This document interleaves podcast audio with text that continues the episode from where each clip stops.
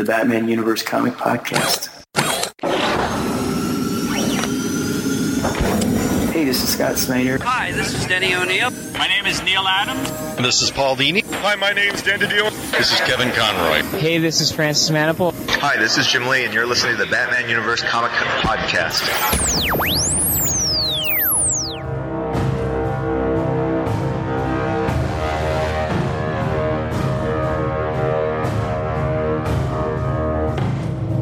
Welcome to the Batman Universe Comic Podcast, episode number 175. I'm your host, Dustin, and today I have with me, This is Ed.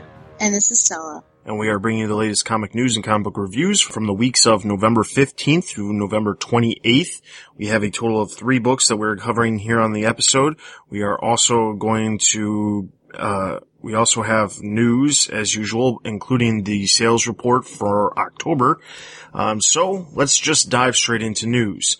So before we get into the sales, uh, sales numbers, TBU by the numbers, let's go over solicitations. So the first thing was, uh, as far as collected editions go, DC Comics released some advanced solicitations that will release in February, March, and April.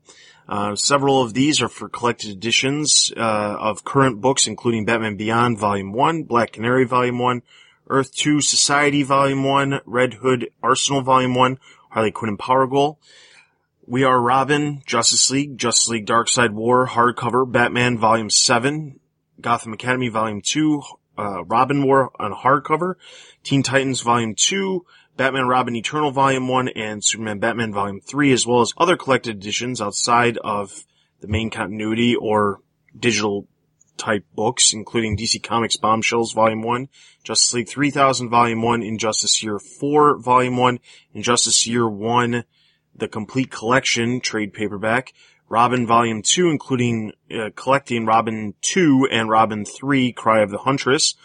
Other nor- noteworthy titles for TBU fans, including include a uh, new coloring book editions of Batman Hush and Batman Adventures of uh, Mad Love, where you can color the books yourself. Um, the uh, hardcover collection of the long-awaited and newly starting Batman Europa, a new trade paperback feature uh, edition of Batman Contagion, a new $100 omnibus of Gotham Central, and a collection called World's Funnest, collecting stories of Batmite and his foe, Mr. Mxyzptlk. That is the complete list of what we have. We have obviously the entire rundown of all of the books over on the website, so definitely check that out. The one thing that I think is interesting is there's coloring book editions of comic books. I have to say that's probably the most interesting thing that is probably in this bunch of stuff. They're really going all in on this coloring thing for a little bit, aren't they? With Yeah. the variant covers and then with these collected editions. So, and I noticed the price isn't nuts too. So Hush is fifteen ninety nine. So they're not not extremely expensive. So interesting. I'm not sure I would ever color on an actual comic book. And I know that uh, these are catered towards adults because I could totally see it buying a cover, giving it to your, you know, your kid to have fun with it. But I feel like even adults um, may sort of be a little uh, leery of of of cover or coloring on a comic. Um, so I, I almost imagine why not, you know, copy these covers and put them in a actual book and then, you know, distribute that and have it. But it would, it would just sort of weird me out. Besides creators signing the comics, if I'm going to have them and put them in a nice little bag and board, then I don't really want anything on there. I, I wonder This what is clearly not geared towards you still. I guess, well, are you going to color in? No, I'm not. But the, you know, we had this discussion when they announced the variant I covers know. for January, and I thought, I you know, initially when I first heard about it, I was like, this is kind of weird. But as as time goes on, I was actually in a store recently and saw a coloring book version of of something. Uh, I don't remember exactly what it was, and I can't remember what store it was. I just remember seeing it and being like, wow, th- th- this is really a thing. I, I you know, maybe I, I thought maybe I was just, you know, reading stuff on the internet, which isn't always true, but no, it really is a thing. And, uh, yeah. So, Well, I mean, I- it's I geared wonder- towards a specific audience. I mean, that's the thing. And, and if it gets a different group of people to buy comics because of that very reason, then I'll, I'm all for it. Yeah, that, yeah. I wonder how they'll be printed. Like, uh, like will the paper in this be like a traditional graphic novel paper, or will it be like um, a coloring paper. You know what I'm saying? Like, because a traditional graphic novel paper is kind of slick. It'd be kind of tough to, Yeah. tough to, to, to color. So I think it'll be like, you know, coloring book paper? I don't know. I, I mean, I can't imagine. Curious now. I mean, if it's if it's if it's normal paper, I can't imagine how you know that would be beneficial. I mean, like I guess if it was normal, you know, typical paper that you find in trade paperbacks, I mean, markers would be the only thing, but I don't associate markers with coloring No. books generally. I color, I, I associate crayons with it, and that crayons won't work on that kind of paper. So. I, well, I guess when it comes out, somebody, if not one of us, I, I'll be curious just to flip the inside and see what it's made of. Yes, definitely. All right, so moving into the main solicitations, these solicitations are for February. Obviously, there's a ton of the normal stuff, but the biggest things that are happening in some of these, um, first off, we have some new creative teams coming to some of the books.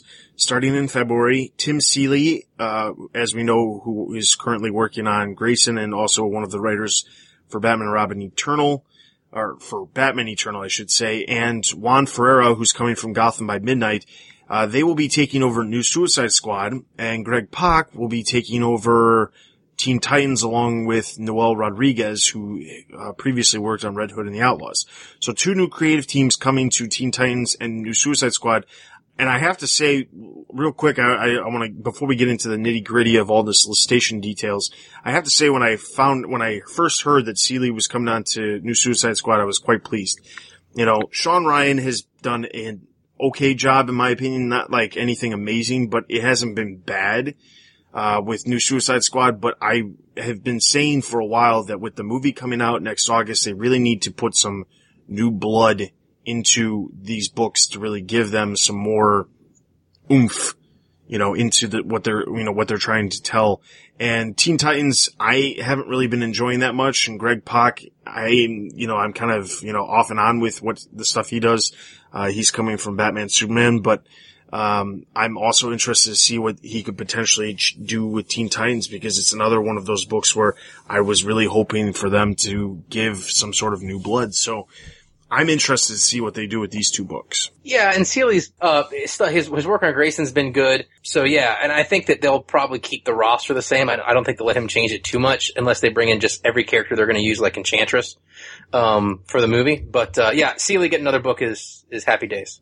All right. So then getting into the, like I said, the nitty gritty of it, uh, February brings a one shot prequel, as we talked about last episode, to The Dark Knight Returns.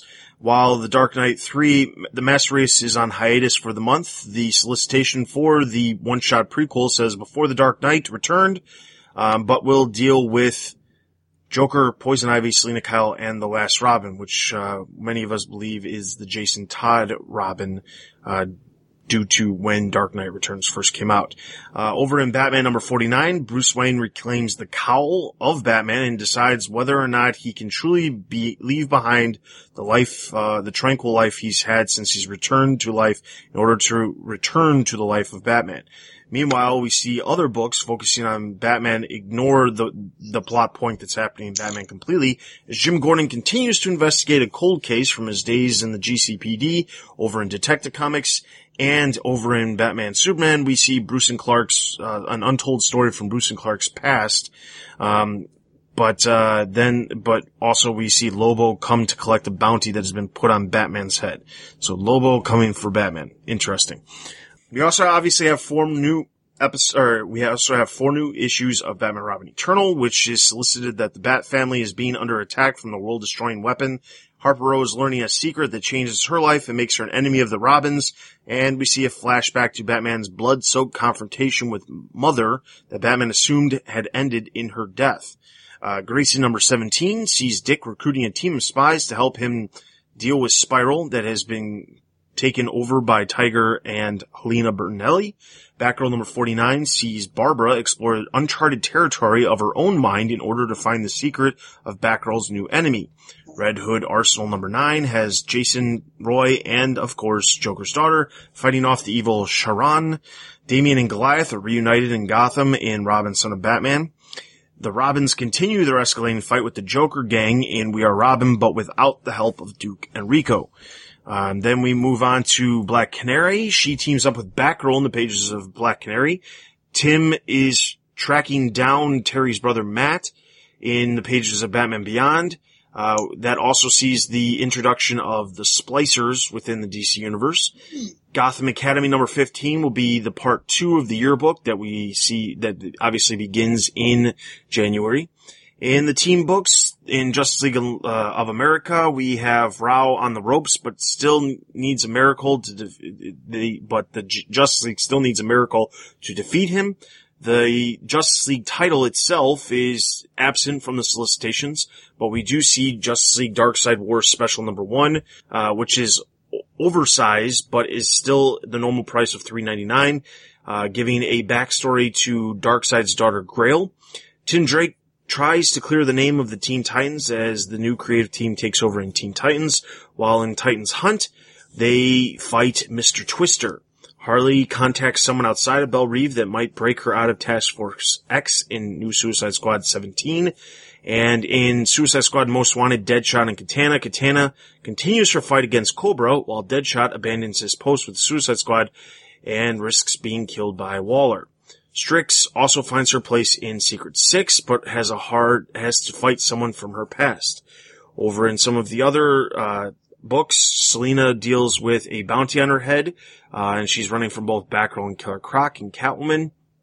In Harley Quinn, we see Harley and the Joker face to face, um, but over in her black, little black book series, we see her teaming up with Green Lantern in the issue number two of that series. Uh, rounding out the other books, we have uh, Gotham City Sirens, uh, trio headlining Poison Ivy Cycle of Life and Death number two. And then we also obviously still have new issues of Batman Teenage Mutant Ninja Turtles, Batman Arkham Knight, uh, a special one shot for Batman Arkham Knight featuring Batgirl and Harley Quinn telling the origin stories for the two characters within the Arkham verse.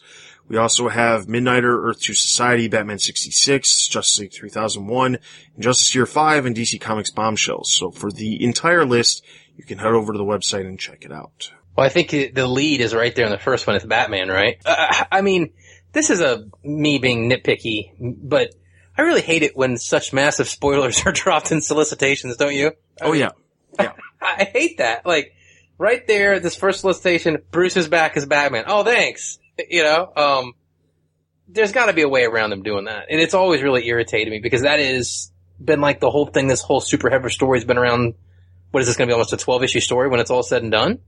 And we get the, the shoe dropped on us in the solicitation, so that always kind of aggravates me a bit, but looking forward to it. Now, one thing that's worth noting with Batman number 49 is that the art is not Greg Capullo, which we all believe that he was leaving after issue 50, but I guess he must have had one more issue to take a break before he leaves in issue 50, um, because Yanick Paquette, who has previously worked with Snyder on Swamp Thing, is doing the art for issue number 49, which is interesting, but there is no confirmation on whether 48 is actually Capullo's last issue or if he's coming back with 50. I mean, we'll find out in December when they release solicitations for March, but I think it's interesting that, you know, hey, yes, he's going to be leaving and, uh, it, you know, it's right around the corner, but he's taking one issue off before he leaves. Well, I, I actually saw something about this that he tweeted um last week or so, and the reason why is because number fifty is like double size issue, I guess. So that he will be doing number fifty to round up super heavy, but it's an extra long issue, so he needed time off to do the super length issue. It's just interesting because I Oh, yeah. think 49, at least with the solicitation they've given us, is the first time that Capullo is not doing the main story In a while. in a while. Because every time Capullo takes an issue off, Snyder does these one-shot stories that has nothing to do with the main story or, you know, you don't have to read in order to follow the main story because the main story is always done by Capullo. So it's interesting that they're just like, well, pfft, Capullo's out after 50, so just screw it. We're just going to keep going. I wonder how long he'll be gone for. It won't be that long, I don't think. Probably what, maybe, maybe a year? Maybe? Yeah, I, I'm guessing at least six months minimum. Uh, probably closer to a year though. Yep. As far as some of these other things, you know, we, you know, we already talked about Dark Knight going on hiatus. I think it's kind of stupid that, So beyond. you know, month three, it's, or month four, it's, it's going to go on hiatus. I'm interested to see what the story could be, but again, it just shows that they're going to, you know, somebody, I read something that said, you know, uh, or, okay, well, it, was, it wasn't that I read something, it was that there was, there was a interview that, that, uh, Frank Miller did, and in the interview, he's, he distinctly had said to the person, well, I'm so glad that, that, uh, I worked with Brian and blah, blah, blah, but this isn't my story. And this was like, this was not even a week before the issue came out. He's like, this isn't really my story. There's going to be another chapter, the fourth installment, and it's going to be all done by me.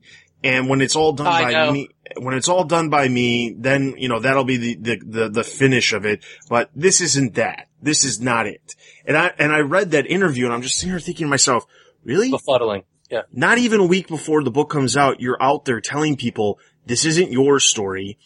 This isn't what you wanted and you're still going to do something else. So then what is the point of why people would want to go out and buy this?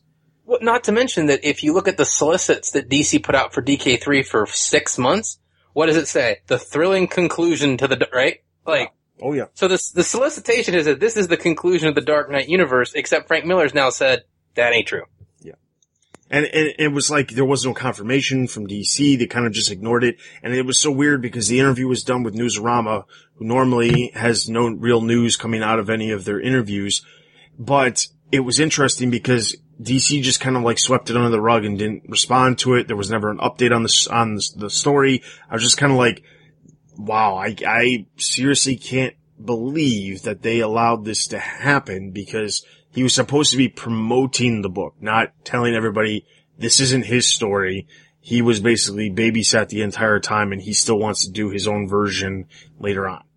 But Frank Miller, I, don't, I think, has proved over and over again that it doesn't matter what they tell him to say. Oh yeah, no, I Like- understand that, but you would think that the PR people who are hell bent on making sure that they don't, that, you know, they don't say anything to besmirch the, the company, who literally will read the interviews ahead of time and say whether or not you can post the stuff. I mean, Stella, Oh, Stella can attest to this. yes, I can. So the thing is like that that they would be like, yeah, sure, pff, okay, we'll let that slide. Like it's it's a little out there to just let it go. Uh, so Frank's the wild card, man. yeah, Yeah. he is. He is He the really wild is. and it, it's just int- I don't know. It was real funny because I believe that happened on uh it was the Thursday before. So it was uh the 19th that, that that little bit of news came out and then on the 20th DC had a Twitter Q&A with him and of course people had asked about it and he'd never responded about it. So it was like, well, because I probably have the DC PR people typing out my answers on Twitter right now, that question will never actually get answered. But I just thought it was kind of in, in one way like, fine, it's not, it's not exactly what you wanted it to be, that's fine. But when he said that combined with then, you know, when the actual issue came out and I read it, the first thing I thought was, this feels like the before Watchmen. Oh yeah, well, and, and think about it too. In the past two months, we've had Frank come out and say, "Batman and All Star Batman Robin, yeah, we're doing that," you know, and then Batman Dark Knight Four, yeah, that's coming. It's like, I think he's pissed off again. You know, I, I don't know if it's I, I don't know if it's pissed off or maybe he's just sitting there thinking, well, this is a good way for me to get a big influx of money since the directing uh, movies never really panned out for him. But that's uh, true. But I, I wonder to myself because like when I, you know, reading this stuff and then like reading, you know, reading the uh, mini comic that was attached, there was a comment that I was reading, I was talking to, I believe it was Don who reviewed the issue on the website and he said something about, you know, reading through this, you can, you can tell that at some point they're going to, or no, I don't remember who it was. Maybe it wasn't Don, but somebody I was talking to about this book basically said, you know, you can tell by reading this that at some point there's going to be a bunch of books part of this DK universe that other people are writing because that's bound to happen. And I just thought to myself, this is exactly like before Watchmen, like DC Oh, really trying is. to do, you know, a money influx with something that they know can make money. But before Watchmen was not well received. I mean, like it didn't blow sales numbers out of the sky or anything like that. So, you know, I have to wonder, like, you know, could it blow up in DC's face if that's actually what ends up happening? They already are kind of testing the waters with these mini comics attached to the main book.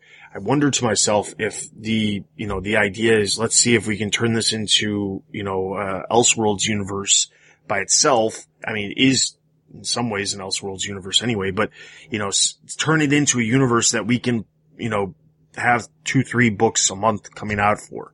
All right, so that's solicitations. Let's get into the TBU by the numbers. So Terry posted up the TBU numbers for October 2015, and I have to say, well, I don't have to say, DC in general had a pretty, pretty poor month. I mean, uh, Slumping. like, not, no, no joke, really, really, really bad.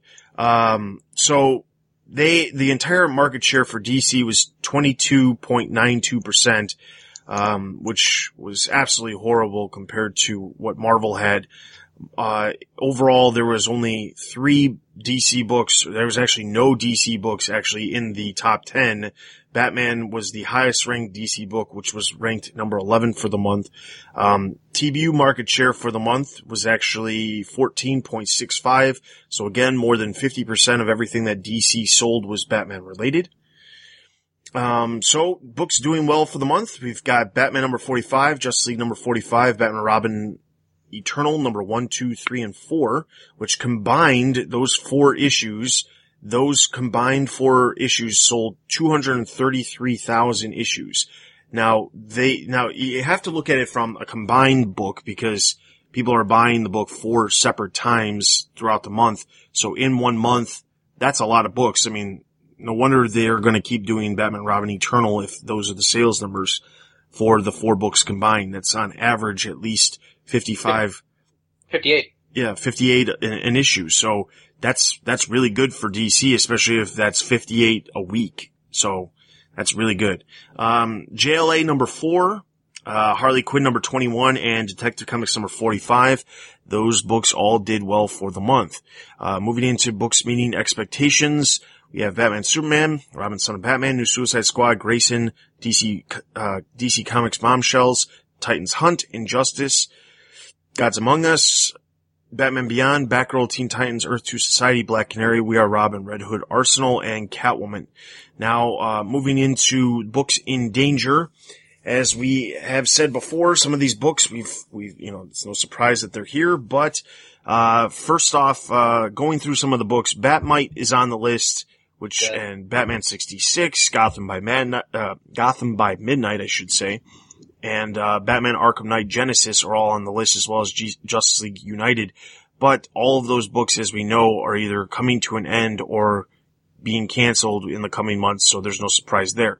The books that, however, are not canceled yet, uh, that are actually in danger and we should be concerned about would be Batman Arkham Knight, the digital version, Gotham Academy, Secret Six, and Midnighter and Justice League 3001. Those are the books that are, you know, have not been canceled yet and are still publishing new issues. I'm not sure, obviously Arkham Knight, the normal Batman Arkham Knight, uh, the, you know, digital numbers, that's, that's one we probably don't have to worry about. But Gotham Academy, Secret Six, Justice League 3001, and Midnighter are all there. Midnighter is actually down at 13,000 sales, so It's dead any minute now. yeah, I mean, Yeah. at this point, that's, those are horrible, horrible numbers. Can't I you can't put the book out with that? I mean, just can't do it. Yeah. They'd I have mean, to, they're gonna have to do some, if they care to save it, they're gonna have to do more crossovers with Grayson, or if they at least want to utilize that character, just have him more present in Grayson. Well, the pro- well, part of the problem is though, is that no, issue five, which is the one that's on this report, actually had Grayson as one of the main characters in the, in that book. Uh, that was the big crossover with Grayson, was in number five. So it didn't really help that much. The problem is, I think, with Midnighter is that the character is, is, um, is not very well known. I mean, like, I wouldn't really not. Midnight- I wouldn't Yeah. know who Midnighter is if, if it wasn't for him being involved with Grayson those few issues before his own series. I would have no clue who Midnighter is. And I think the problem is that the, one, the character is not very well known, but the other part problem is I don't know that the, the, that they're really doing a great job of like figuring out what type of audience it, it appeals to. it's not promoted a lot too. To Stella's point, like Yeah. you, you don't see a lot of Midnighter stuff in the back of other comics or at a shop or online or you know what I'm saying. Like it just kind of seems to be a book that I'm wondering if the, if up front they said we're giving this thing eight issues and that's what he's getting. You know what I'm saying? Like Yeah. an unofficial miniseries, miniseries, which I know they're prone to do sometimes. Yep. Um, but I tell you what's kind of staggeringly bad. If you look through this list of all the comics, with the exception of Justice League, which is up a half a percent from last month, right? Every single book is in the red, month after month. Yeah. I mean, every single one. Um, some of them, if you look at the yearly change, like Harley Quinn's down 20%, Detective Comics is down 17%, Batman Superman is down 25% for the year, Grayson number 13, Grayson's down 40%, you know? Um, I think what we're seeing is, and this is unfortunate, but I think sometimes books come out and they have a limited shelf life, and I think that speaks to what you brought up a lot of times, Dustin, that the idea of the miniseries might be better, you know? Yeah, and and also, I mean, Marvel to a degree, I mean, they do that a lot, where you know they launch new series and cancel their series fairly frequently. Yeah. I mean, I'm not an expert on Marvel publishing, you know, Strange. the way they do it, but I know for a fact that practically every two years they have this big launch where they have a bunch of, you know, they have a bunch of number ones. And also part of the reason why DC had such a hard time this month with the market share was because this was the all new Marvel or whatever the heck they called the event Oh, where they had a bunch of number ones in October, um, and the the number ones dominated a good chunk of the top ten, with the exceptions being some of the Star Wars books.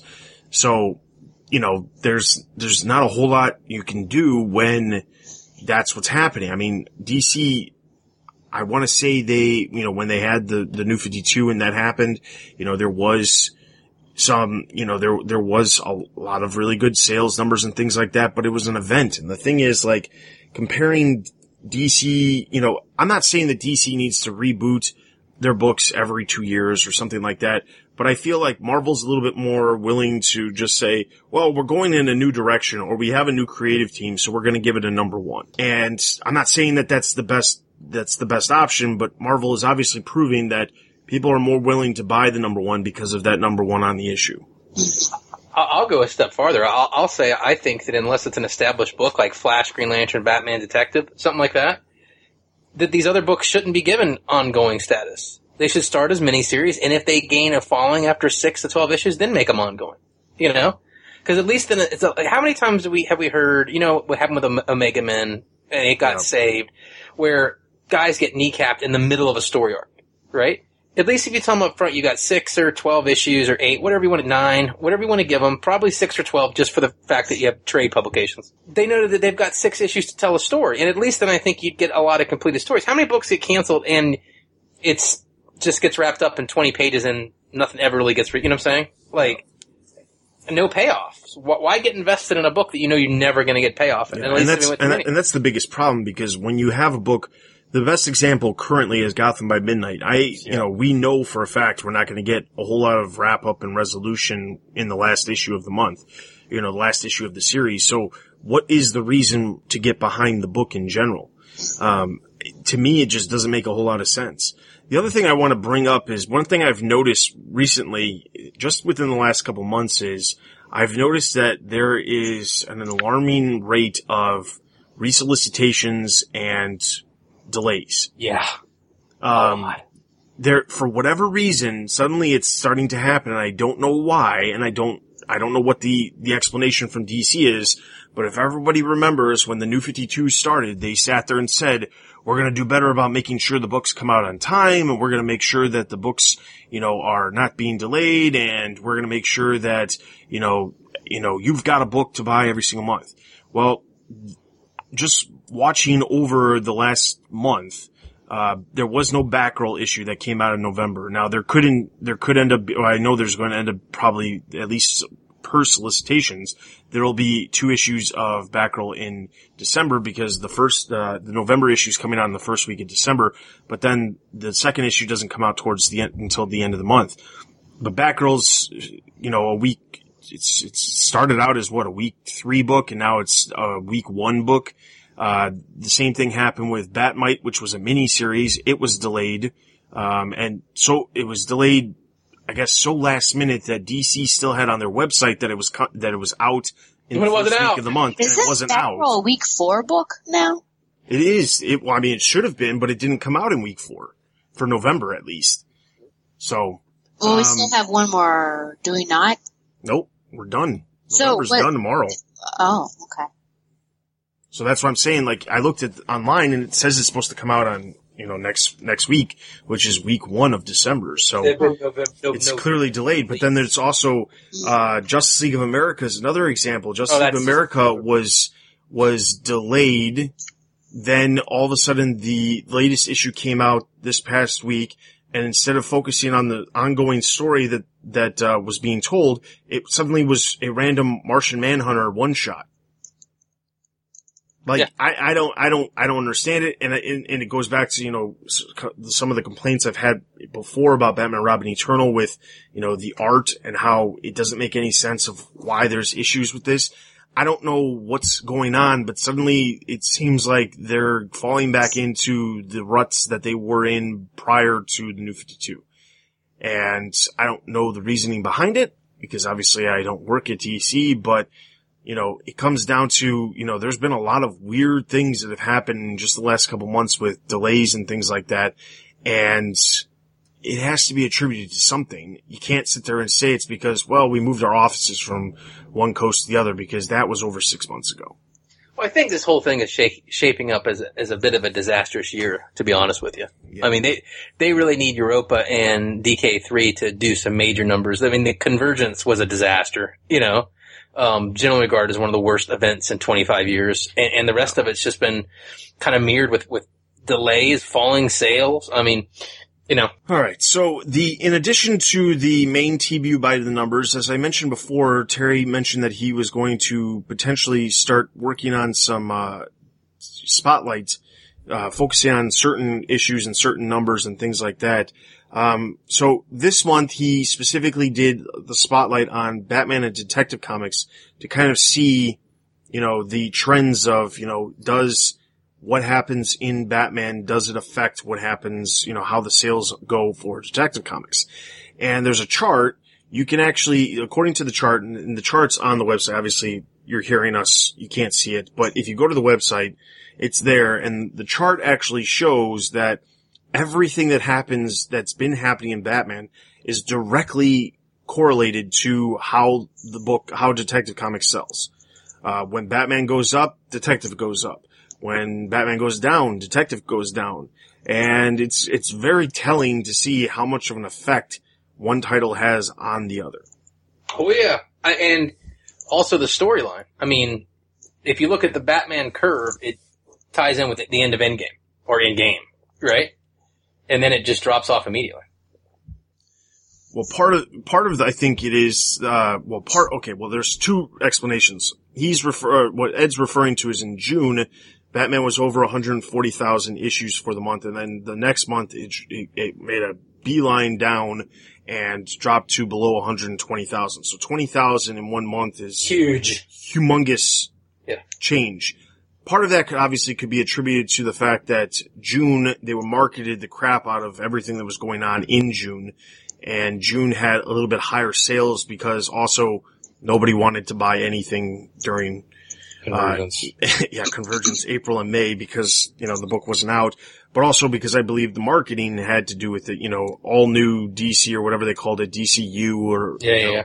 the new marketing thing that they were using to promote the books, that had something to do with it.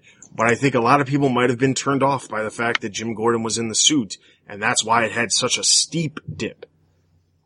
oh yeah, Because, I mean, th- because it kind of just kind of like evens out at that mark after that month, but it could be attributed to the marketing, but it also, like, like we've heard from a lot of listeners, it could be attributed to the fact that, you know, there was a lot of people who were turned off by that.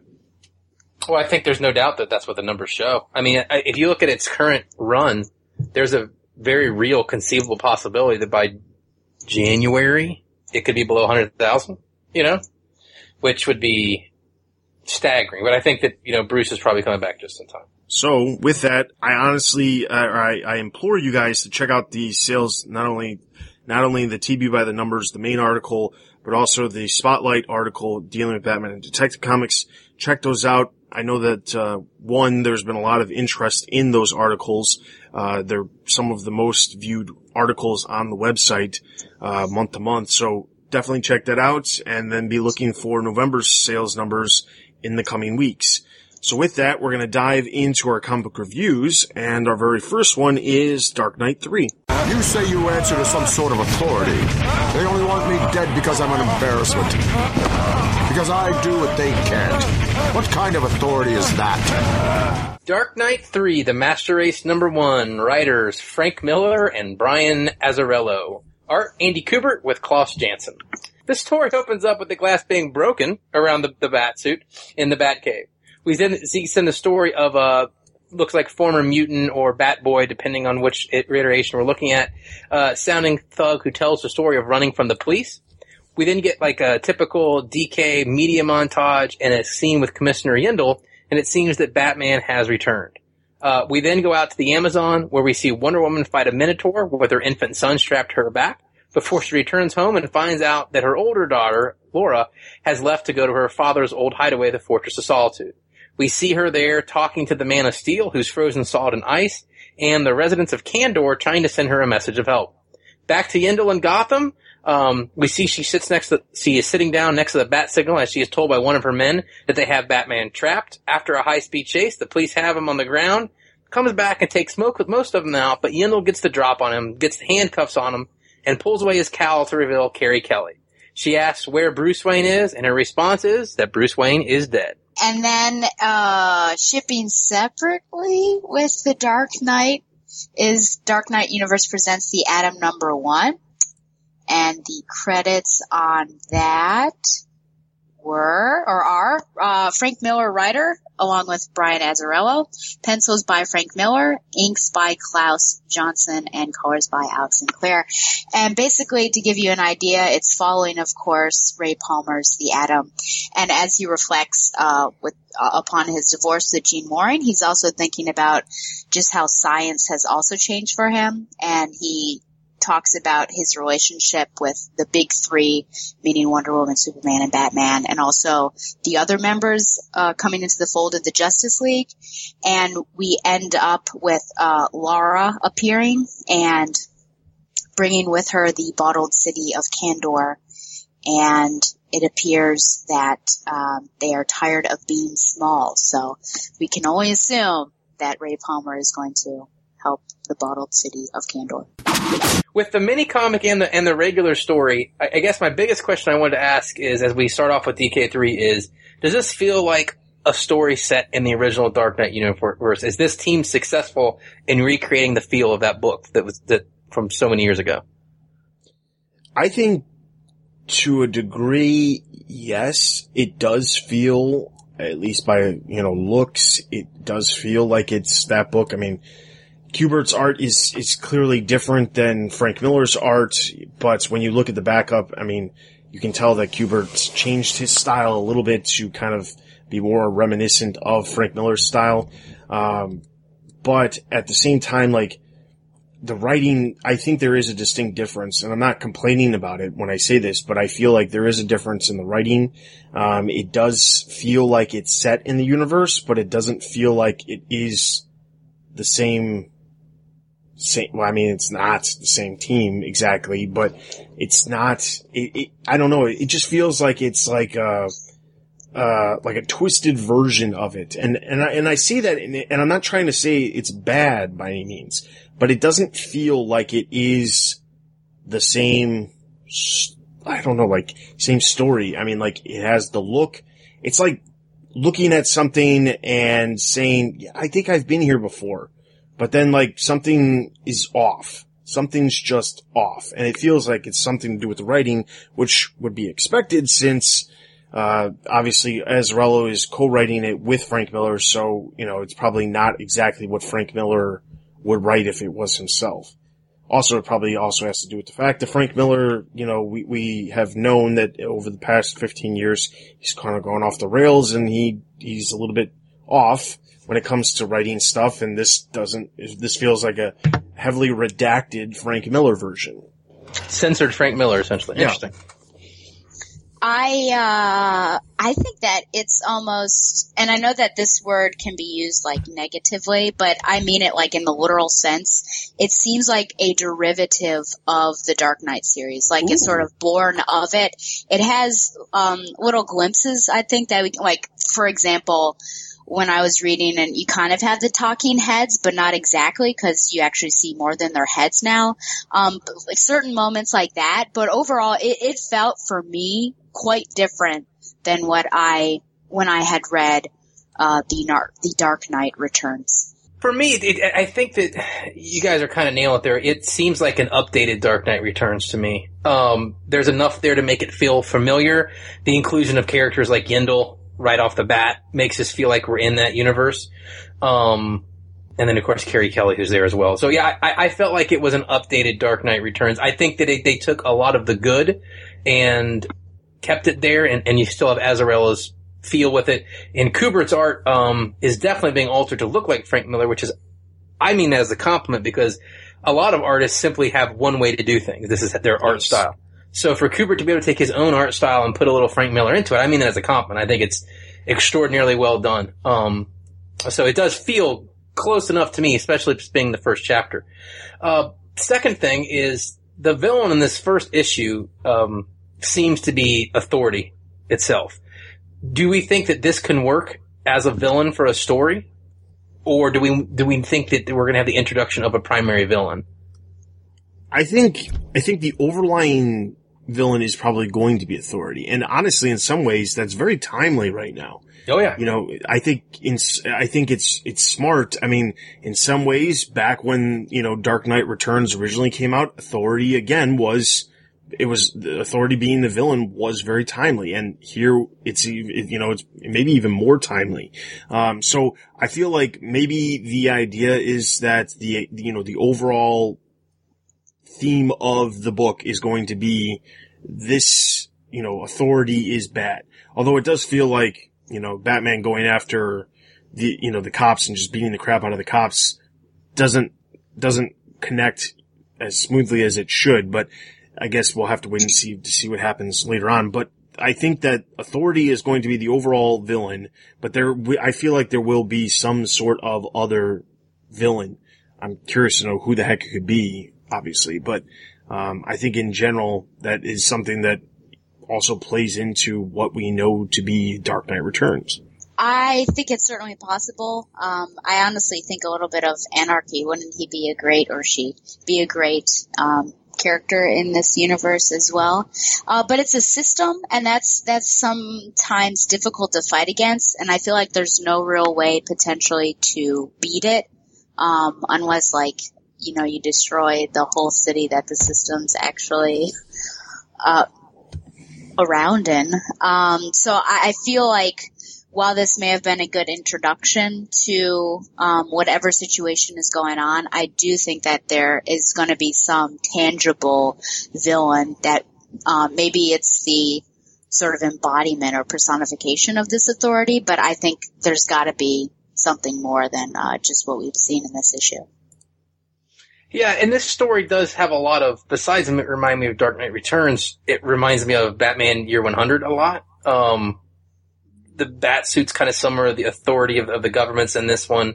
Um, I kind of on Stella's side here. I, I think that there has to be the introduction of a primary villain. Maybe it'll be someone we've already seen. Maybe Wonder Woman will act as the foil like Superman did in Dark Knight Returns or her daughter.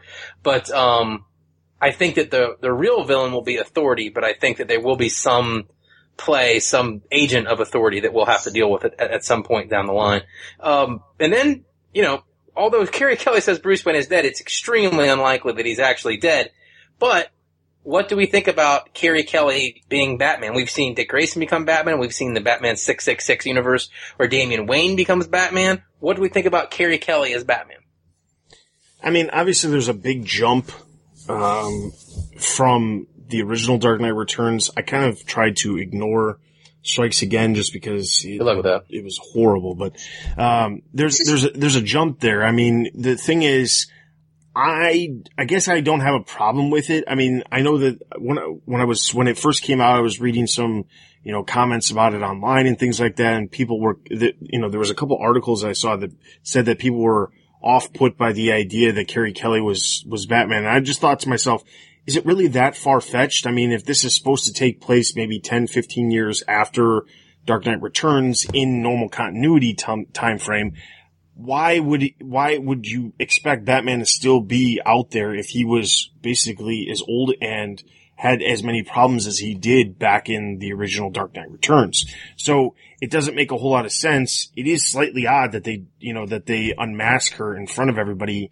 that quickly. That was slightly weird to me, but the, but I don't really find it to be that big of a deal. I mean, like in this universe, in this, you know, story, she is Robin, you know, Right. who knows what happened before, but we know that most likely the Robins, uh, assumingly, will assume the mantle at some point. So I don't really think it's that crazy. I mean, I don't really care if it's Carrie Kelly who takes over as, as Batman because that's the way the story, you know, basically set it up to be.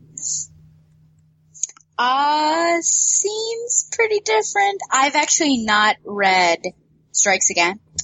And, um, Good for you. I kind of went back and did, uh, I guess reverse research because I felt like I had missed many things. Um, cause some of these characters were not in the first one.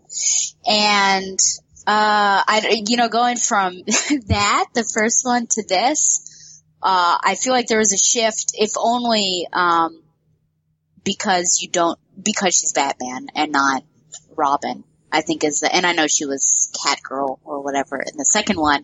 Uh, but otherwise, I mean, you don't really get a characterization out of her in this first one, but it's just super weird. Why is she beating up on cops? Um, when, you know, you may not have seen them do anything wrong, uh, and then goes after Captain, uh, Commissioner Yindel. Eh, you know, so it's a little strange, but it's uh, it's so early, right? Because it's just so many questions right now since it's the first issue, and the big question, of course, is where is Bruce Wayne? So I guess we can maybe maybe Bruce still really is down in that cave with Joker at the end of Endgame, and, and that's why Carrie Kelly took up the mantle. It all comes together, huh?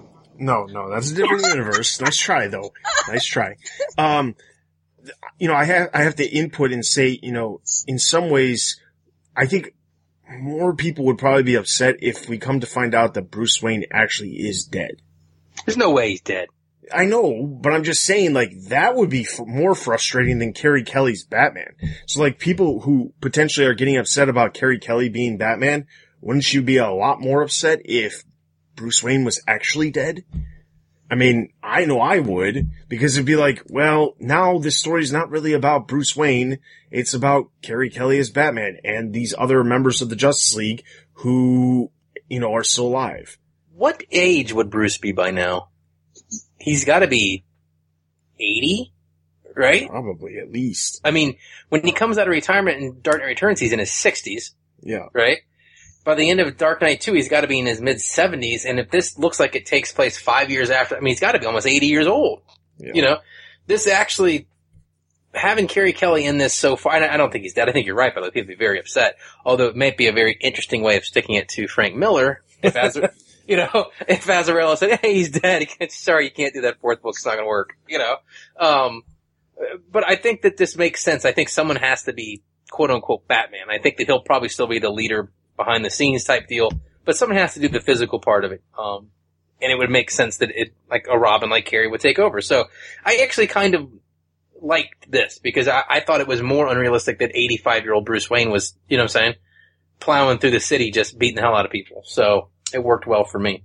Um, and then the last thing to kind of tack on is when we all rate it, I think we should all get a guess on what we think that this will sell and how many issues we think it will sell. I'm curious what everyone thinks it's gonna. Okay, so well, let's just do the the the unit thing first. Then I'm gonna say it's gonna be somewhere in the neighborhood of like 225 at the high end. I'm, that's what I was thinking about 250. Yeah. One seventy-five. Ooh, Stella's doing the prices right. She's going low. Yeah. All right, so there. I mean, well, we're gonna know in a couple of weeks. Yeah, I imagine by by, next- the by next, next time. episode. Yeah, we should have the uh, the numbers for the first issue. Now, more curious though, is it going to be? I, I mean, I would assume even if it's at 200, I would assume that it's going to be DC's top book because I can't see it not outselling Batman. Um, but would how how much of their market share do you think it would actually be? Because knowing that the Bat books by themselves take a 50% and this is a new book into that, could it potentially be like a quarter of their, their market share? Yeah, I think if you add up all of its different derivatives, right? Like the variants, the collector's edition, the bu- bu- bu- you know what I'm saying? Yeah. I think for a month it could make up 20, 20 percent of their sales. Yeah. Yeah. Which would be tremendous for a single issue to do that. yeah. And if it doesn't, It- it- but it, again, that, that's why DC's, you know, it goes back to what I was saying about the, the before Watchmen. It's, it's like DC, they're, they're, they've hit a wall with coming up with new stories with their characters. So instead, they're resorting back to some of the stuff that was successful for them in the past. Watchmen, Dark Knight Returns, you know, it's just, it's, it's just weird to know that this keeps happening. So. well, and, and if this doesn't perform well, that's bad. Do you know what I'm saying? Like, if this doesn't perform well, they are going to have a serious, now what do we do moment. But the bigger question is how much how much do you think it's going to drop from first issue to second issue? Because I'm thinking it's going to drop a humongous amount. 50%. Yeah, I think it'll go from two high to two, 225, 250 to 100,000. yeah. Like I could see Batman it being right on par with Batman for December Yes. because I think it's more of like a novelty type thing with the first issue, but I don't see it, you know, staying up as you know at that high. I it's just not likely. So, all right. So overall, I'm going to give this issue a total of three out of five. Um, I actually like this a lot. I'm gonna give it four out of five. Three out of five for me as well. And over on the website, Don gave it two and a half, so that's going to give DK3, the Master Race, number one, a total of three out of five Batarangs. Let's move into our next book, The Batman Robin Eternal. Alright, so first off, starting with, uh, starting off with Eternal number seven, script by Genevieve Valentine, art by Alvaro Martinez. Uh, the issue starts off in Prague. Uh, there is, it appears to be one of, uh, Crane's people. He has been gassed and he's, he's being chased down, uh, by Batman Robin.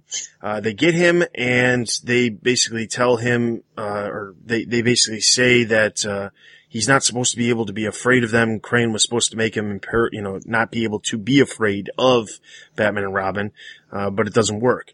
Batman then introduced Robin to the Batcave that he has built in Prague, which appears to be in the catacombs. Um, then we cut to present time where Cassandra, Harper, and Dick are all there, and they say that the they believe that Mother is going to go after uh, one of the prima ballerina of the Prague Ballet, um, and Dick says Harper and Cass need to go protect her or, you know, see what's going on. He opens up a, he pulls a skull and reveals his old Robin suit alongside a Batman suit and two tuxes, and uh, Harper dresses in one of the tuxes, and they leave. Uh, meanwhile, on the other side of, I guess, the Earth, uh, Gamora, Robin, Red Robin, and Jason Todd are traveling there to find out something. Um, and they get there and they go into a bar and Jason's drinking and it's, it's clearly shown that, uh, Tim is drinking a pop or a soda, not a alcohol, alcoholic beverage, which I thought was interesting. Um, but they, they, they go back and forth. Jason's trying to find out exactly what happened between Tim and Dick. Tim's not really wanting to talk about it. He's, and Jason's just kind of happy that, uh, Tim got to punch Dick in the face. Uh, they find the guy they're looking for, switch into their suits rather quick, and then they chase him out. Uh, we then cut to Prague several years ago where Bruce Wayne is trying to find Mother because he's saying that he needs a, he needs somebody. Uh, it's unclear as to whether it's a wife or a, uh, whether it's a son or something like that, but uh, he's trying to get in touch with mother because of what we saw that conversation from the last episode. Current times, Dick Grayson is traveling on rooftops throughout Prague while we find out that Cassandra and Harper, uh, Cassandra stole a dress and now they are going to the, the ballet. Uh, at the ballet, the ballerina is being coached by her, what appears to be her actual mother, um, and her, uh, she goes out on stage. We see a huge splash page of the ballet. Um, then when, during a break, the ballerina goes to the side and she's handed a phone and she is activated by mother. Uh, meanwhile, Dick Grayson is tracking down Orphan's tracer, and as he's doing this, he's realizing that it's closer than he thinks, and it's in, it's actually at the same location as the ballet. In the middle of the ballet, uh, Cassandra realizes that the ballerina has been activated, and they, uh, a giant fight ensues. Uh, as Dick Grayson tracks down the tracer, he finds out that uh, Orphan no longer has it, and as Cassandra and uh, Harper start start the enormous fight between them and not only the prima ballerina but also a number of the other members of the ballet company. Uh, Dick comes across Mother. Next up, the curtain falls. All right, so then we we uh, go over to issue number eight, which the script is also by Genevieve Valentine and art is by Alvaro Martinez and Scott Eaton. Uh, the issue starts off several years ago in Prague, where we see Bruce Wayne and uh, Dick Grayson at the ballet. And he and uh, Bruce excuses himself and says that he needs to go speak to somebody. He leaves Dick by himself to go meet Mother. Um, we then cut to present time where Dick is actually talking with Mother. Uh, there's a giant fight that's happening in the the concert hall for the ballerina or for the ballet. Um, and Dick says he can't get in touch with Harper or Cassandra.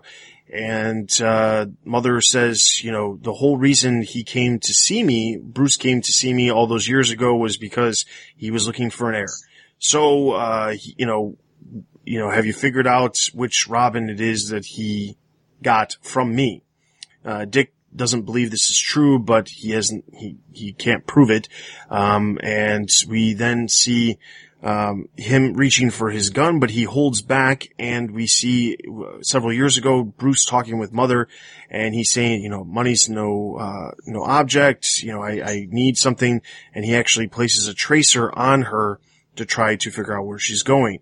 Um, as the battle continues to take place, uh, we see, and, I, and this is probably one of the th- only times I'll do this, a uh, give a reference to Marvel. We see a very similar style to the recent Jessica Jones uh, TV series, where uh, the ballerina who was activated by mother, her mother knocks her over the head and says, "Look, see, she's dead. She's dead. You've done what you needed to do." And uh, they, she takes the ballerina and, and, leaves. So Harper and Cassandra are left to take out the other members of the company, and we then see uh, Mother leave Dick a give him an ultimatum. You have a couple of options, or he has a couple of options. He can either uh, come with her and see why he failed Bruce Wayne, or she can go and she'll never and he'll never see her her face again. And uh, and he can stay here and help Cassandra. So the next page, of course, he helps Cassandra and Harper Row take out the remaining members. Uh, as they're overlooking the, I guess the entrance of the building on the next page, we see, uh, Harper tug on, uh, Cassandra's hair. Cassandra has a violent flashback of someone tugging on her hair and trying to slit her throat, and she just freaks out and takes off. Um, as they decide that they're going to try to track her down, it's not successful. On the other side of the world, uh, Red Robin and Red Hood are tracking down what appear, they, they come to a church and as they get into the church, they come across somebody who has been gassed by what appears to be fear toxin and they, and he apologizes and says, uh, and they, he, they, they ask him who has done this to you and he replies, the angel of death. Next up, the crusade. Alright, so, a uh, couple different things. So the first thing to talk about is so the entire situation between Harper Cassandra, and Dick, that's part of the story that's going on. So in the situation, um, I, I, you know, I didn't have a problem with a whole lot of what was going on other than Dick deciding, you know, at the very end of these two issues, Dick coming up with the realization that they have no leads to go on to track down Mother. They have nothing. And it was all because he decided to go help Harper and Cassandra instead of going with Mother. Did you feel like that was the right decision or not? Hmm. Um, I don't know. I, I think we're supposed to believe that it's the wrong decision, right? Um, I, I, I would guess, but I, I don't know if I could say it was the right decision or not. I mean, there is definitely, hmm. Yeah, you know what? I- I'm going to say that, that from Dick's point of view, he probably thought it was the right thing to do, and, and that's all you can really base it on was did he think he was legitimately doing the right thing for all involved? Yeah, I mean, it's the right decision for Dick to make. Uh, this is who he is, and obviously, you know, he's a caring individual and he cares about these people. And also, even if they were holding their own, uh, from his perspective, not knowing what was going on, he's got potentially, you know, two rookies, though he knows Cass can handle herself, but Harper, she's still sort of, I think, in that green area of, um, a Batman sidekick. So I think for him, he, he makes the, the right decision. I'm sure when he gets back to the cave, people will think that he made the wrong decision. Um, and, and perhaps that, that is a little, um, it, it, it throws a cast, a shadow of, of doubt maybe of his, uh, leadership capabilities on readers as well as other people that are involved in the actual book. I think the other part of it also is, you know, Dick, he can't, I guess I was unclear with what was going on with the, the, him being able to, you know, his signal was jammed. Mother said, they can't hear you, your signal's jammed. But I guess I was led to believe that maybe he could still hear what was going on in their end, but I'm not real sure why they would be talking to him if they couldn't hear him talking back my biggest concern is how did he know that they really needed help in the first place? I mean, it's not as if Cassandra's hasn't proven herself multiple times to take out a number of people. Yes, she was whacked on the head. Don't know how that was entirely possible. She doesn't seem like the type of person who some elderly lady is going to whack her over the head and she's going to be easily taken out like that. But, uh, that being said, uh, I don't really think it was the right decision, but I think, as as Ed said, it's it's pro- we're probably all led to believe that we're supposed to believe that was the wrong decision. So, um, with that, uh, the other thing to talk about is, you know, they kind of hint at uh, the Angel of Death, which, as we all know, the Angel of Death, according to at least the Batman comics, is known to be Azrael. Um, so I think it's interesting because we talked about this before with the name appearing, Jean-Paul Valley appearing on, well, not directly appearing, but we believed it appeared on the same list as with all of the other, you know, uh, other sidekicks and partners of Batman. It appeared on that list, but it was blocked out for us being able to see it completely, but enough letters were there for us to piece it together. With the Angel of Death being mentioned at the end, do you think that Azrael is coming to this series? Do I think? Do I think he's coming, or do I want him to come? I, I um Think, not want, Want. because I know there's plenty of people who don't want him. um I do think it would make sense to have him here. I think the setup is almost deliberate. There's been a lot of Azrael stuff kind of checked in here. Um, yeah, I, I do think that we may be getting Azrael here. Now, I'm not sure if it would be John Paul Valley or Michael Lane. Um, with the name on the back computer, if you're going to tie back into that, it's going to be John Paul. Um, I kind of do feel like he's coming though. We still have a whole lot of issues of Batman Eternal. Um, so this can't be almost about to wrap up. So I think we're going to need another speed bump to elongate the story, and I think that Azrael coming in uh, would be the perfect foil for that. I guess I just wonder how though. Um, like it seems like such a hodgepodge, and I don't know. I mean, are you going to somehow wrap Mother into, you know, Dumas and and all the stuff that that comes with it? But you know, on the other hand, I feel like we have gosh, what's his name? Uh, David Cain, right? Uh, Oh, Fist of Cain. yeah, well, Yeah, yeah, there's Cain talk of that too. and potentially, yeah, but I mean, all this stuff, like, doesn't seem like it fits together. So I, I just don't want this, well, uh, you said, do I think, but I, I, I, I almost want it to be no, um, because I, I don't know if it would mix well with what is going on. And un, unless, I don't know. But if that happens, then I think that might throw the Batman world into a tizzy because right now there's already a void, you know, with Batman gone. But, you know, then we were spoiled already today that he's coming back. So, uh, I'm going to say no. I think it's a false, a red herring, if you will. A red herring. See, I, I think it's the when she when she says that Batman wanted him to make a Batman, a replacement, a, right for him. I think that might be Azrael. That was the one Mother made, and maybe he went bad. You know what I'm saying?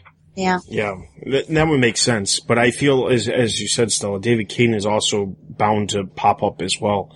Um, the there was an interview that Tynion did a while back, and he, that he specifically said that Cassandra Cain is not the only character that they're bringing back into you know the TBU, you know the Batman universe uh, since the New Fifty Two. That she's not the only one, and then everyone was led to believe, well, who else could it be? And then obviously the immediate answer would be, well, obviously David Cain at some point Right. if Cassandra Cain's around, but with these like small hints of Azrael, I feel like it's bound to that you know he's bound to happen. Um, But how can you have Azrael be created and not have, how can you have him created and not have the tie to history with, you know, the knights and everything? Don't you think that's like defamation to the character? Don't you think that'd be a poor job of bringing the character into the fold? I guess maybe maybe the intent was he was presented because we have to assume that this is a different version of the character as we've seen so many times since the New Fifty Two, but. We have to, ass- what I would assume at least, is that Jean-Paul Valley was presented to Bruce as this is, you know, the ideal candidate to be your heir. Um, you know, Nightfall never existed. None of that ever happened. And after a while, you know, he, we realized that he was brainwashed as we know that the Order of St. Dumas, uh, has done. Right. That was explained with Azrael when, you know, back in the nineties, that he was brainwashed. Uh, we have to believe that he was brainwashed and then realizing that, you know, this wasn't going to work. He tried to help Jean-Paul and it did, you know, and ultimately something bad happened and Azrael was, you know, banished by Batman or whatever. And he, he was probably just a pawn. My guess is we're going to see mother say, here's, here's, here's your heir. This is the perfect person. We've brainwashed them and it's going to be Jean-Paul Valley. And it's basically, he's just there as a pawn for Batman to, or Bruce Wayne to use to get, you know, more into the organization that is mother and whatever she, you know, whatever organization she's involved in. Mm-hmm. Then in turn, we see that Bruce kind of like feels for the fact that this is a person who was probably stolen from their parents and was brainwashed into believing all of this stuff that they were brainwashed and tries to help him. But then ultimately he does something Jason Todd-esque and that's bad and gets cast out by Batman and then in turn, um, goes to the, you know, you know, the Order of St. Dumas and then ends up becoming a bad guy. Yeah. That's, that's my guess I as to what's actually going to Yeah. happen. I think you're on the right path. Yeah, I mean, like, I don't know how else you could do it, but that, that's my prediction of what's going to happen. But my last question here is, as far as the flow, you know, I say this every time, as far as the flow of these two issues, these two issues by themselves, because they were scripted by the same writer, but then also how do these two issues flow with the rest of the story? How did you think they went? I think flows. I mean, I think the flow is about what it's established to be. You know, I mean, I think this is kind of the happy medium that we're going to be at for the rest of the story until like the last four issues, because I'm sure they'll be super, super flowed out. Um, but yeah, I mean, I think this is what we saw in Eternal. I think they're doing it better here, where we saw the first six issues super tight script, and then it became looser until it wound back in for the end. I just think that they've done a little bit better job of reining it in here, but I think that the flow is the same as the two before that, and I think this is kind of the middle ground of where the series is going to stay. I'm going to be the naysayer on this Uh-oh. one and say, yeah, that I did not enjoy these issues as much. Um, when I was reading them, I thought, my gosh, is this the same book that I've been reading? I, um, besides some very beautiful moments, which Dustin, in your recap, you mentioned, you know, that two page splash page of the ballerina or the ballet that was going on. Um, and even deeper than that, it was very beautiful because Cass was getting everything because she reads movements, you know, like we hear words and, and read things and everything. And so for her to get that, I thought, what a beautiful thing. But this is like season one of Gotham for me, right? These two issues. Uh, season one of Gotham, I just was, I thought was so cluttered with storylines. And I thought that this was really cluttered. I think you could have cut out the Jason uh, Tim stuff. I thought it was too much. And now it's getting a little like the back and forth between, and that's another thing. I said David King, but gosh, Scarecrow, he's got to pop up somehow in this as well because we keep backflashing. But we have backflashes. We have Cass and Harper. We have Dick, which then intersects with Cass and Harper. So I think you got to keep those. Uh, Tim and Jason. Uh, and then the Bruce Wayne backflash as well. Like all of this stuff is going on and it was just, it, it seemed too much, especially in these two issues. So the flow did not work. It was, it was stopped up. It was stopped up like a dam, a beaver dam. Well, here's my th- two cents. Okay. Tiebreaker. I thought that these these two issues by themselves, I think that they were that they worked perfectly together. Um, for the most part, I didn't really have a, a huge problem with the amount of stuff in it. I was really lost by what was going on with the the, the Tim and the Tim and Jason stuff because it didn't it didn't make any sense as to why it was there. I mean, obviously, we're going into the next issue. I can just tell by the cliffhanger of this issue that it's going to be a bigger focus going into the next, you know, couple of issues probably. But it did, the, especially in issue number seven, it was really lost as to what exactly they were doing besides just complaining together about Dick Grayson. Um, you know, I, I didn't really understand what th- was going on, but that was also true of issue number six because they also had this little part that was going on that really didn't flow with the rest of the story too. But I think everything else, I think the flashbacks with, uh, the, the, with Bruce Wayne dealing with mother and Dick dealing with mother and them mirroring it, I think that worked perfectly. I actually felt as if like, if you took out the Tim and Dick, or the, the, the Tim and Jason stuff, I think that you'd actually have a really solid two issues. Um, the art for, you know, for the most part, the first issue had one artist doing the entire group of art. The second issue had two artists. Scott Eaton seems to be the guy who's playing cleanup a lot of times in some of these issues, but they, they did a decent job of like separating it up so that it didn't come across too disjointing as some of the previous issues. But I think overall, I think it, they did a really good job with these two issues. Um, the, I think other than just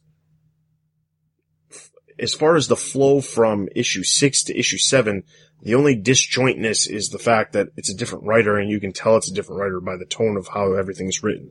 But I think in general, I think they did a good job. So surprising, I surprising. was the coming from me. naysayer. Yeah. Surprising coming from me saying that they did a good job with the flow. But that being said, let's go through our ratings. Uh, I'm going to give issue number seven a total of four out of five. Three and a half out of five. Three and a half out of five. And over on the website, Ian gave it three, or Ian gave it four and a half. So that's going to give issue number seven a total of three and a half out of five. Issue eight, I'm going to give a total of three and a half. Um, stayed the same for me. Three and a half. Three and a half. And over on the website, Ian gave it three. So that's going to give issue number eight a total of three and a half out of five. So that is all of our in-depth reviews. And can I just say before you move on that you made you made an insult to uh, elderly women everywhere when you said that. How could she knock out Cass Cain? But I'll have you know that over in the Marvel universe, in the way early years of Amazing Spider-Man, Aunt May knocked out Spider-Man because apparently she doesn't. His spider sense didn't go off, and she used a vase and hit him over the head, and he fell down. So there you go, Dustin. There Oh, you Oh. go. Old lady Okay. strong. I, I Yeah. mean, I guess, I guess. I'm not saying that like most old ladies don't have the ability to knock somebody out. I'm saying if you have, well, I mean, it's also slightly unbelievable that Aunt May would be able to hit Spider-Man over the head unless he was sick and his spider sense wasn't working. I don't know. But Cassandra, who's this, you know, who who basically chopped somebody's hand off in the previous issue somehow just gets whacked in the head with a candlestick from the lady. It was basically like some weird twisted version of Clue. All right. Fair. So with that, that is going to bring us into our spotlight now, which I said in the last episode. Um, you know, I, I specifically told everybody to go and vote on the Facebook page. So the Facebook page, the voting is obviously now closed because I'm going to announce the winner right now. Fair. Uh, just real quick, those of you who voted for the Gotham Report TBU recap, uh, those didn't win. Um, Oh, dear. The, the, it was kind of down to, and, and this might have just been because of how it was presented on the website. The top three choices were the top th- three that the dumb post actually showed. Uh, so rounding out in, it was a tie for second place, uh, between the Bat Signal and Greater Gotham. But the winner, winner of what we will be calling this section of the podcast is called, well, is, is, is Gotham's finest. Gotham's That is- finest. That is what we, we will now be calling this section from, you know, going forward. So, moving into Gotham's finest.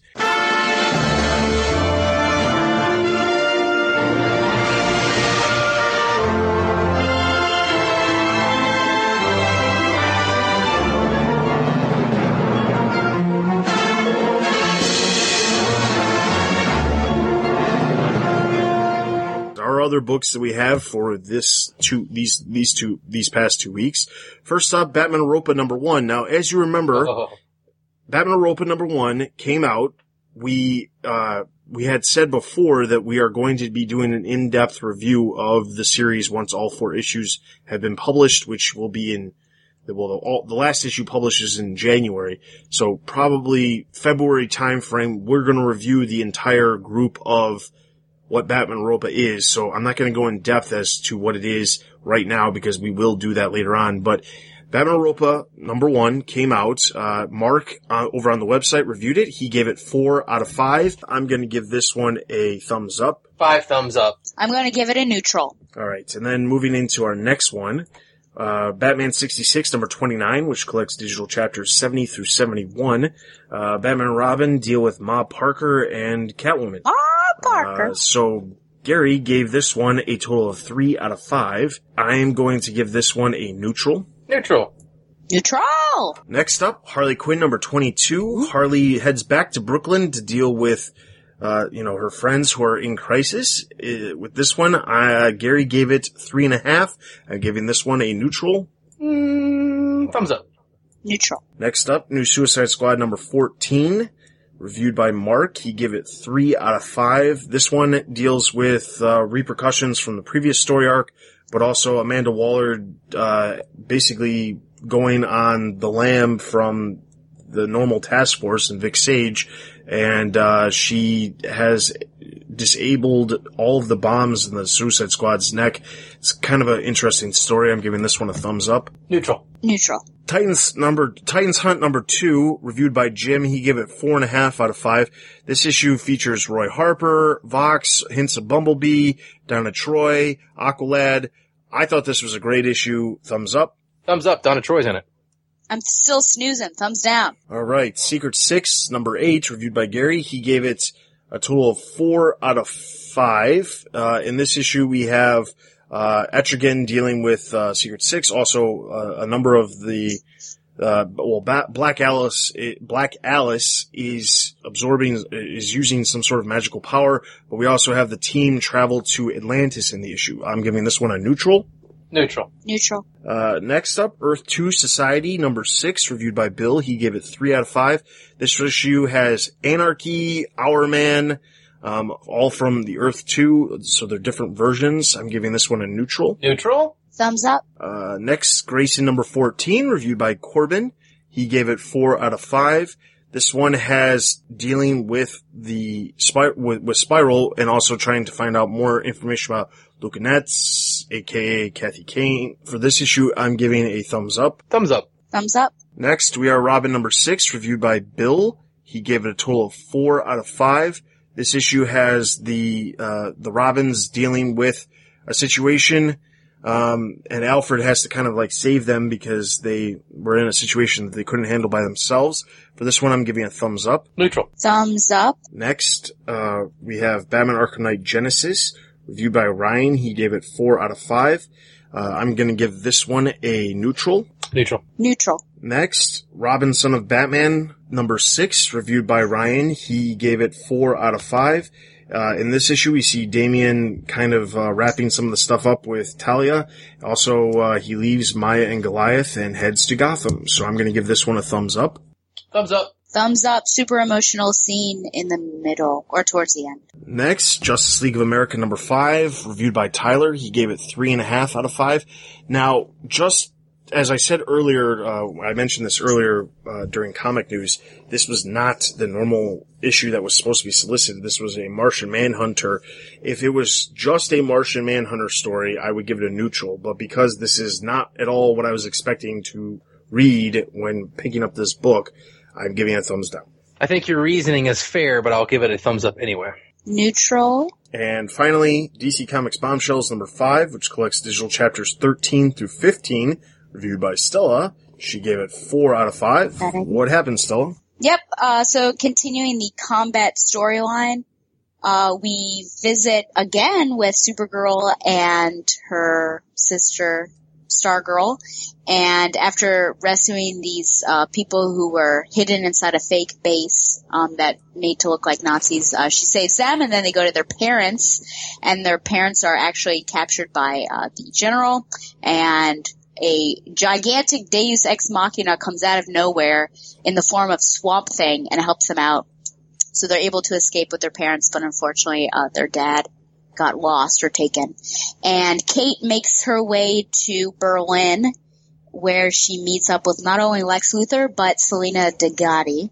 And Joker's daughter appears, so that storyline has sort of shifted over, and now they're creating these Tenebrae, these undead soldiers. And then the final part, um, Harley rides a bomb down. she gets shot out of the air, she rides a bomb down into France. And it doesn't explode, of course, because it's Harley, and she meets the acquaintance of Pamela Isley. And uh, they become fast friends. Some German soldiers pop in, they escape, and then the bomb finally does explode and kills these soldiers, but they are also Tenebrae, with this has started to creep across all the storylines, which is good. All right, so for this issue, I'm giving it a thumbs up. Anything that will reference Doctor Strangelove will get a thumbs up from me.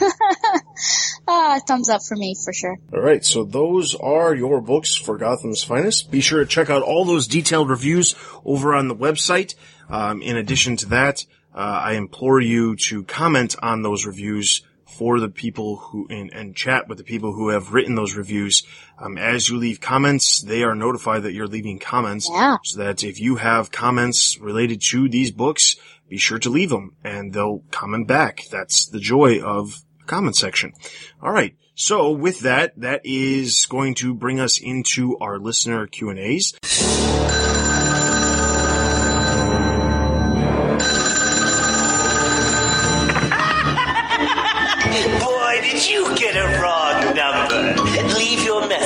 Sound of the shriek. No, please, don't! Ah! Just a couple of listener Q and A's this time around. Uh, the very first one we have comes from John. He says, "I vote for a return of the bloopers." Yeah. That is always a fun way to end the episode. And he wrote on my birthday, November 21st, so I appreciate you, John. Smart man. So I will say this in relation to the bloopers, they're not coming back. Come on, man. But I will say, I will say this though, you know, f- I don't know if my co-hosts actually listened to the edited version of the podcast once I post it. You know, I don't know if they're just here and that's the extent of it, but I specifically left so much stuff in the last episode just to see what they would say. And I've gotten no comments other than we need bloopers.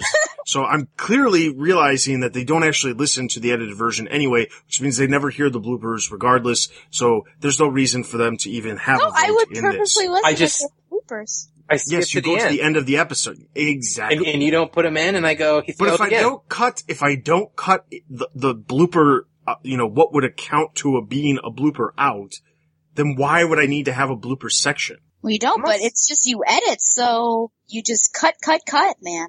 You wouldn't know what I cut because you don't listen to the edited version. Oh gosh. Enough said. Moving on. I specifically, I, I'm not, no joke. Last episode, I specifically You left did, this actually. like four minute chunk Yeah. of something that started out as we know we're going to cut this. You know, we know you're going to cut this out, and oh, this should be a perfect thing for the bloopers. I left that stuff in specifically because you guys give me so much grief about not having a blooper section. I, So- I, I think whenever you're airing on should I, if, if it's ever a moment of should you keep it or let it stay, just let it stay. Yes. Let it go. Little Paul McCartney. Or Elsa. All right. So next, Bill says, Ed, I think the significance of the suit of armor in Endgame is contained in that story to some degree and won't spill over into Super Heavy. Here's my interpretation.